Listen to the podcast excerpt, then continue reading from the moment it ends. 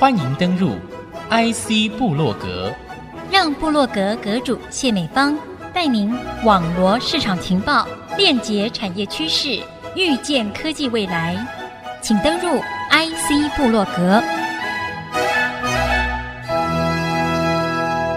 I C 之音竹科广播 F M 九七点五 I C 部落格节目，我是节目主持人谢美芳。今天在 I C 部落格要和听众朋友邀访国内前瞻的一个半导体设计的研究单位——国研院半导体研究中心叶文冠主任聊聊。主任，先跟我们听众朋友打声招呼。啊，各位 I C 之音的听众朋友，大家好，我是台湾半导体研究中心主任叶文冠，很高兴在这个空中跟各位见面。主任，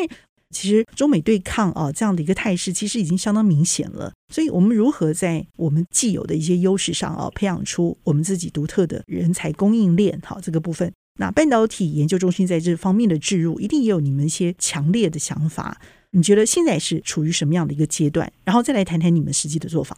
针对这个半导体在台湾的经验，我是可以分享一下经验，因为我在一九八九年就开始走半导体相关的题目，所以我也曾经在台积电跟联电待过。这个脉动的过程中，哈，其实我可以发现到，因为我是本身是国内培养出来的，过去台湾的半导体很多，包含我的前后届的学长学弟，在台湾做教育之后，之前的半导体的知识都是从我们老师那边得来的。所以我们老师大部分都是在国外拿到学位之后回到台湾，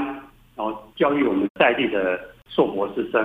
所以后来我们很快的就进入半导体产业。我观察一下，国家其实对这个人才培育其实过去已经很支持了。刚好半导体这产业，台湾的发展其实并不是非常长，在一九八零年联电，一九八八、八七年的台积电。台湾半导体中心其实过去有两个单位合成，一个叫 N D L 的纳米实验室，这是在一九八八年成立，刚好是台积电成立的第二年。然后另外一个晶片中心，刚所谓的 I C 设计中心是在一九九二年成立，也比联发科还更早。所以你可以知道，这整个产业链的的起来、嗯、很快，你可以发现到它需要人才，马上就从我们台湾这边培养。现在目前我们就 I C 设计来说，跟制造来说，全台湾大概供应电子电机背景硕博士生大概三千六百位，里面将近有两千位是透过我们这边或是直接会这些训练出去的。怎么说？我很好奇，因为大部分都是硕博士出来啊。因为进入半导体产业几乎都硕士以上，所以他们大学毕业以后考上硕士的时候，他需要的一些研究的环境跟设计的环境，几乎是由台湾半导体中心提供的。举个例子好了。我们有像中央厨房，学生有很多点子，并没有办法在学校里面做，因为学校是做基础科学的。嗯，所以我们这边有点像一个小型的半导体厂，哦、okay. ，小型的半导体像有一个我们有八寸线，哦，可能是没有像台积电这么完整，可是很类似，小而美，该有的都有。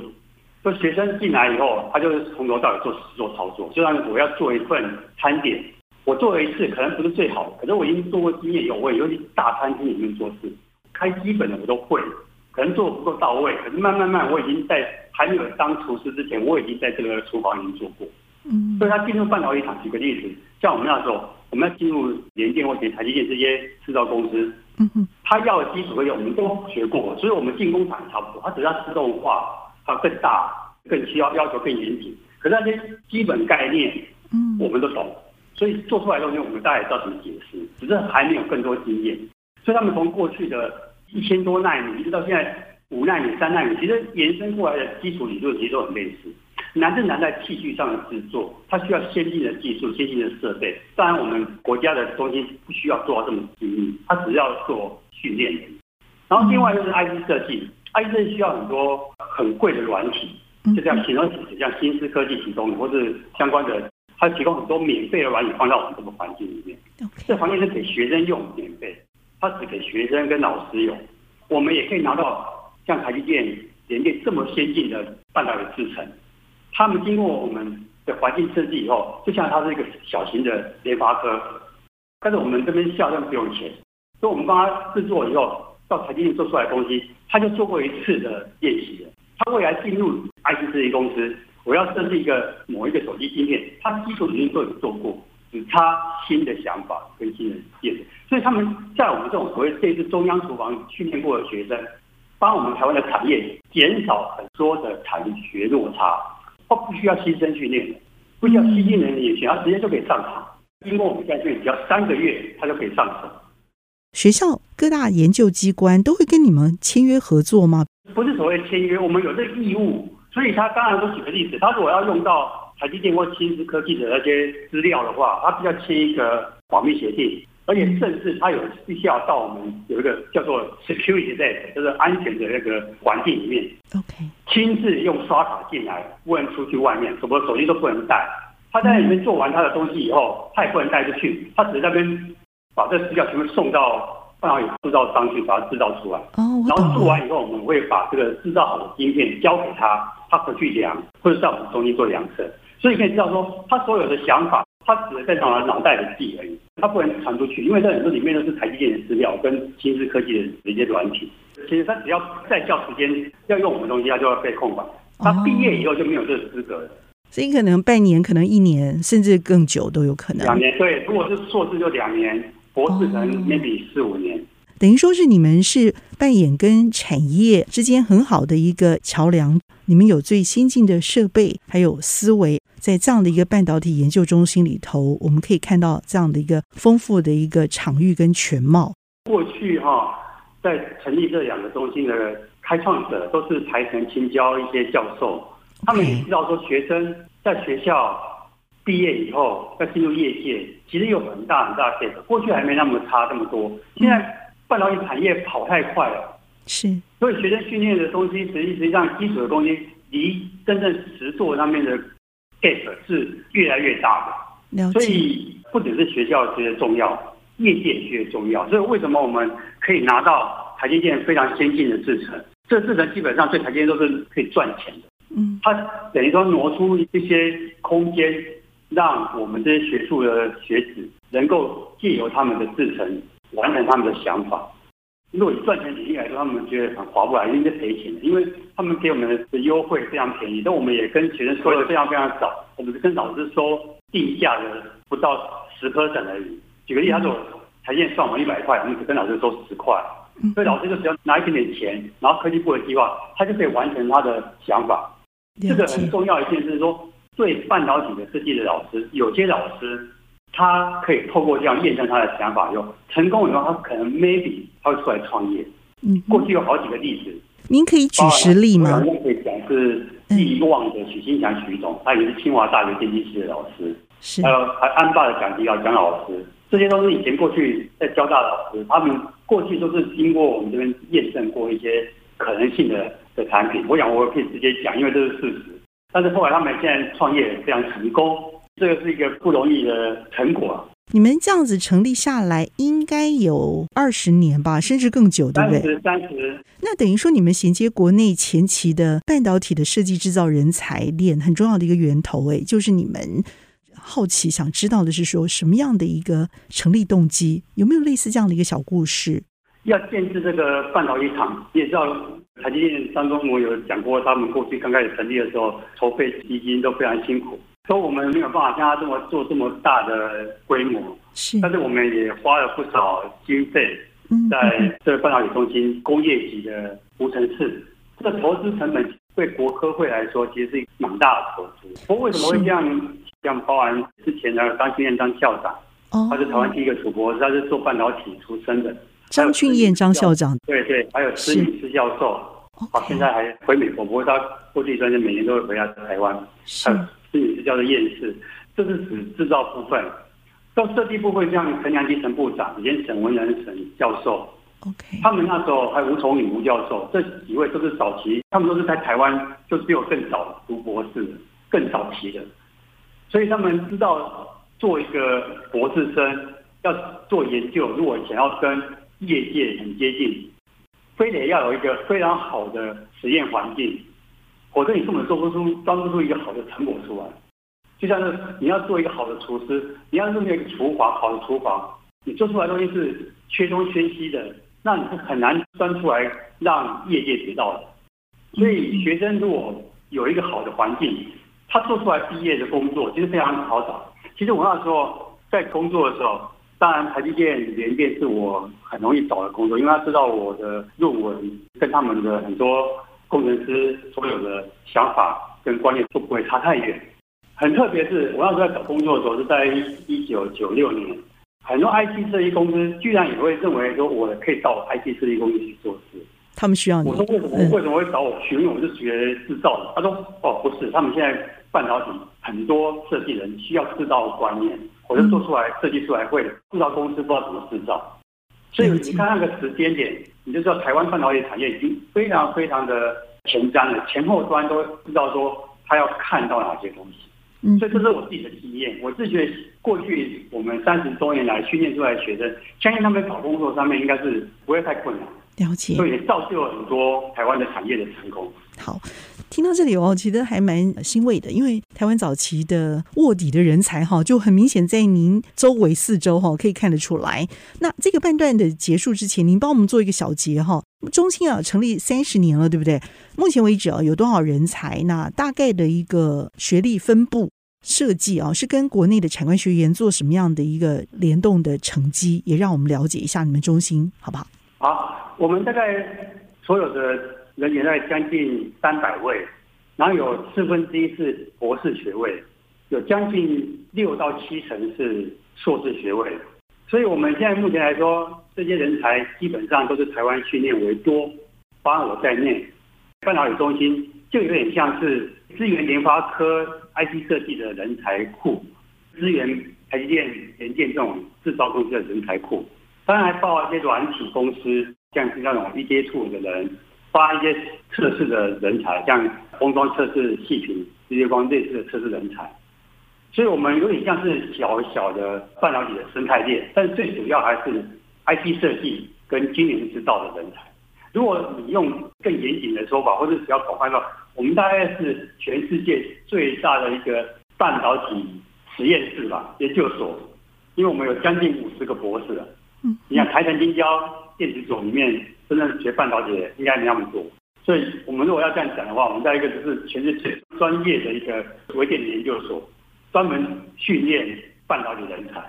听到这里哈，我们要先稍微休息一下。那么线上和听众朋友呢，分享我们过去在半导体研究中心，还有它这个优良的前身发展、重要脉络衔接，以及和国内产官学研互动。到现在走向未来，又要面对什么样一个艰巨的一个挑战啊？这里头让我们对于台湾的这个设计人才啊，一直满怀着信心啊。重要的一个单位就是我们的半导体研究中心在这里头所投入的低调努力啊。非常的谢谢中心叶文冠主任精彩的解析。不过我们要先休息片刻，稍后呢再回到 I C 部落格下半段，和听友继续透过我们的半导体研究中心叶文冠主任精彩解析中心未来的重要的挑战任务。非常的谢谢我们的主任，谢谢。好，谢谢。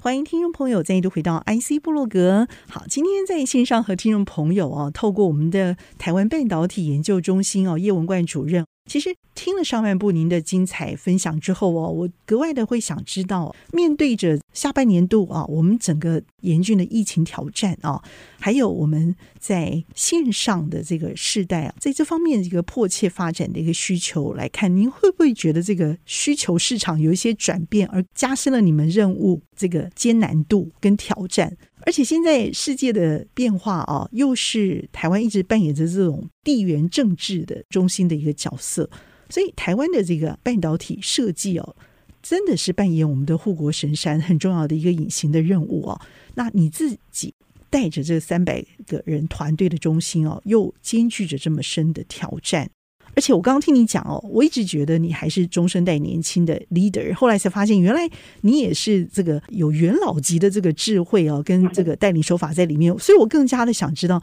你看到这个中心的从一开始到现在，迎接未来这种中美哦两大政治势力的这种角力哦，台湾在这里头几乎是扮演一个非常牵动者的角色，所以我们的人才所训练出来的这种半导体，包括制造设计，您说的这种半导体人才链哦，这里头更无疑的看到你们是扮演那种隐隐牵动军火人才库的那个敏感角色。我很想知道你对于下半年未来的世代你的想法是什么。的确，我其实刚刚说过，其实我还蛮幸运，因为我从大四的时候就要走半导体，因为那在选择系所的时候，考研究所的时候，我的确用三句法，计算机可能那时候还是旧的，小校本苹果都还没出来，通讯不是我的兴趣，然后控制机械我也没办法掌握。后来我很贸然的去听了一个从美国回来的教授熊山干熊老师，他后来是中原大学的校长，他刚回来的时候有跟我介绍这方面的领域，我就发现到哎，这还蛮特别的。那时候因为是删去法，也没有办法删，到最后只剩下半导体删去法，唯一能够读的书就只有施敏斯教授的《半导体与电物语》，他写了两本书，一本是像圣经非常难懂，他研究所以上看的，另外他刚出版了一本经典版，适合大学生看，在研究所看。后来我就发现，我就开始看这个部分。啊，当然后来选择读研究所，我也报考，那只能报考微电子研究所，因为它是属于电机电子延伸下来的半导体与电物理的系所。所以我后来幸运的考上成大之后，因为地缘关系，我教授希望我到台积电做研究。嗯，所以一九八九年到一九九零年的时候，我就进台积电第一个厂——六顺厂，在工研院后面。那个厂非常非常小，我记得整个工厂还不到一千人，大概将近几百位而已。嗯哼，工程师、研发团队，我在他们的研发团队只有十十七位，只有十七位哦员工。所以你真的是元老哎、欸。对，所以我后来其实还帮忙，不完以后我还帮忙接电话，因为他们忙不过来。这十七位还留在那边，我印象中大概就像曾凡成吧。对，没错，像一个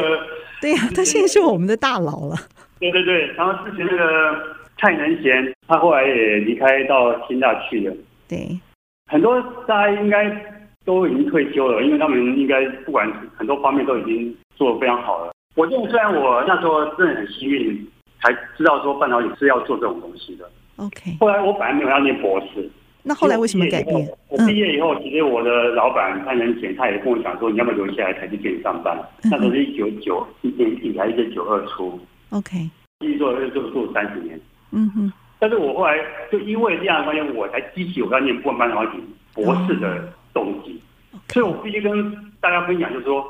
没办法预测你要不要继续往上走的动机，因为你没有任何吸引力让你去往上走。嗯。可是那时候我会放弃。算了，其实那时候已经台积电应该他们起来，我现在知道也可以。就算说我们台积电也可以起，薪水都不低了。但是我那时候我算过，我后来多读了四年博士，大概如果按照这样三十年之后来看，可能每年少赚的的那个数目可能都百万千万。那四年我可能损失了不少，但是没有什么后悔不后悔，因为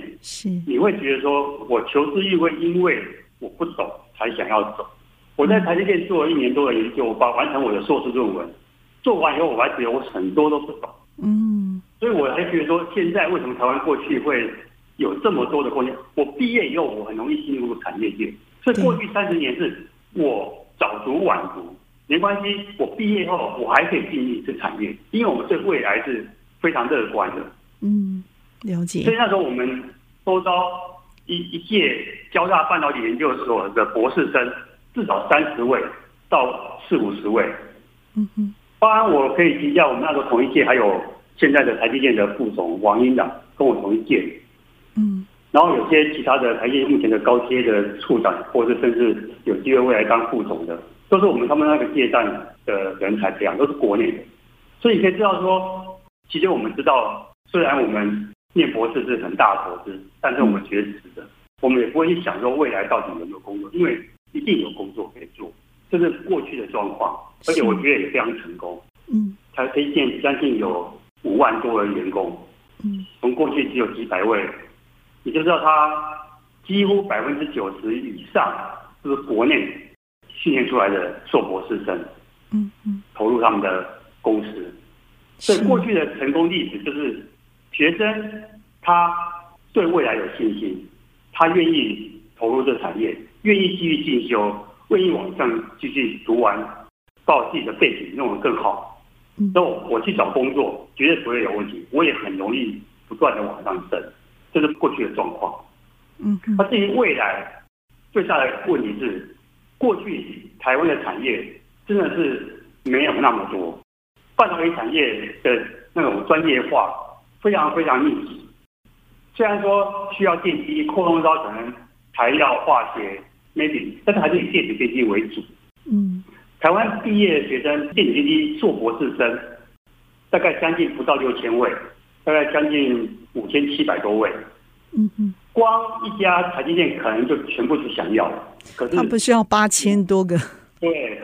但是这些里面你要知道，里面有一半的人会去做软体，他可能要去 Facebook、Google、Qualcomm 其他公司，不是每个人都要进半导体厂。所以当初供需的密合度，现在是供需失调。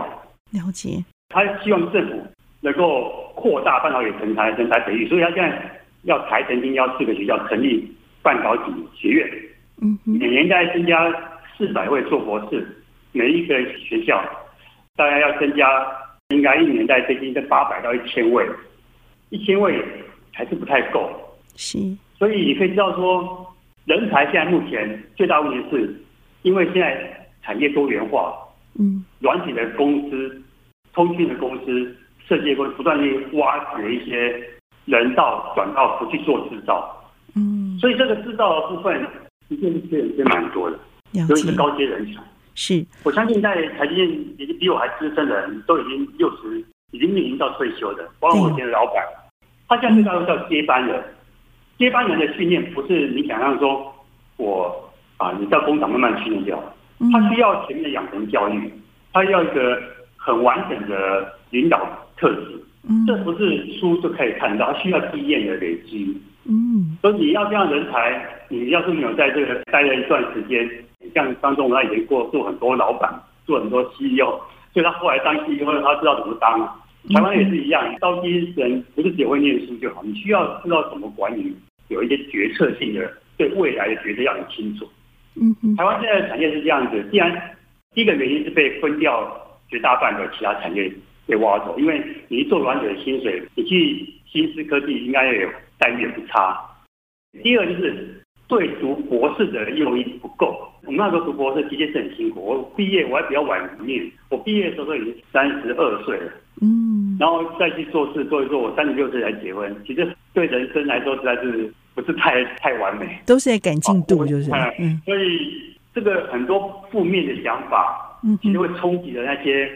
本来有意愿往上走的工的学生。我举个例子，有的学生是名校，他读完硕士想要留下去读博士，我校老师也非常肯定他，嗯，可是老师对学生说，嗯，你回去问一下你父母亲。再来决定，好不好？他不希望让父母到时候老师有强迫他。其实我们还是很尊重学生。结果后来第二天回来就说，他父母亲问他一件事，说：“你硕士毕业找到工作吗？被进了很那重要公司吗？”他说：“没问题啊。”他说：“那你既然必须为什么要念？”嗯嗯，对，他就把他的那个热忱给打熄了。对，很快。这是一个非常非常现实的，我觉得是实际上的东西。过去我看到一句话说，其实你应该要回来想想看，你心里想，你有些事情就算你对你所爱的东西、人、事物，你应该是在决定过程中不到两秒钟就知道你要或不要。如果你还没有办法在很短的时间决定要或不要，表示你还不是很清楚你自己，那你还应该多求学习，多多体会，再去做一些判断，不是周遭的任何人可以给你任何正确的建议。唯一的方案就要审视自己，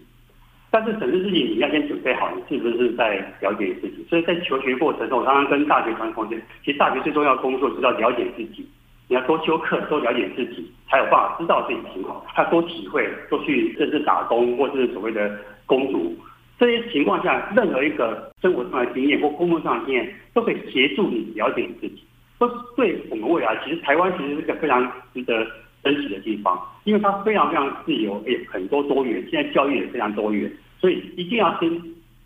问自己，你自己心中想要追求的生活跟工作是什么，台湾半导体过去真的很多人努力，我必须承认，每个公司、每个人在业界做事的人，不管是台积电、联电或者是联发科、瑞昱这些，很多中间分子都是我们这一届我认识的一些学长学弟。其实我可以从他们身上看到很多值得我们去肯定的地方。为什么？因为要是没有他们的努力，其实台湾肯定不会走到这个地方。像是说后面的人一定要接得上。我现在为什么我们中美人在竞争的时候，我们的角色非常非常很严肃，对两边的偏颇都造成一些不同的后果。好在我们台湾的确是一个很稳定，在半导体很稳定的一个模范生。这个东西我们要继续维持这个模范生的成绩，甚至要后面要真的要接上。与时俱进，好，每个世代的挑战是越来越严峻。但是我觉得很重要的是，我们台湾也在享受我们过去所结的果子，我们所撒下的种子，我们开花结果，我们也在享受这样的一个过程。但这个过程会让我们更加的有动力去面对未来的挑战啊！这是我觉得在你们身上我所看到的。I C 部落格在线上和听众朋友精彩分享的是我们的台湾半导体研究中心叶文冠主任精彩的解析，谢谢，谢谢，谢谢各位。那么谢谢听众您共同的参与。 I C 部落格，我是谢美芳，我和叶主任在频道上和大家一起 say goodbye， 拜拜。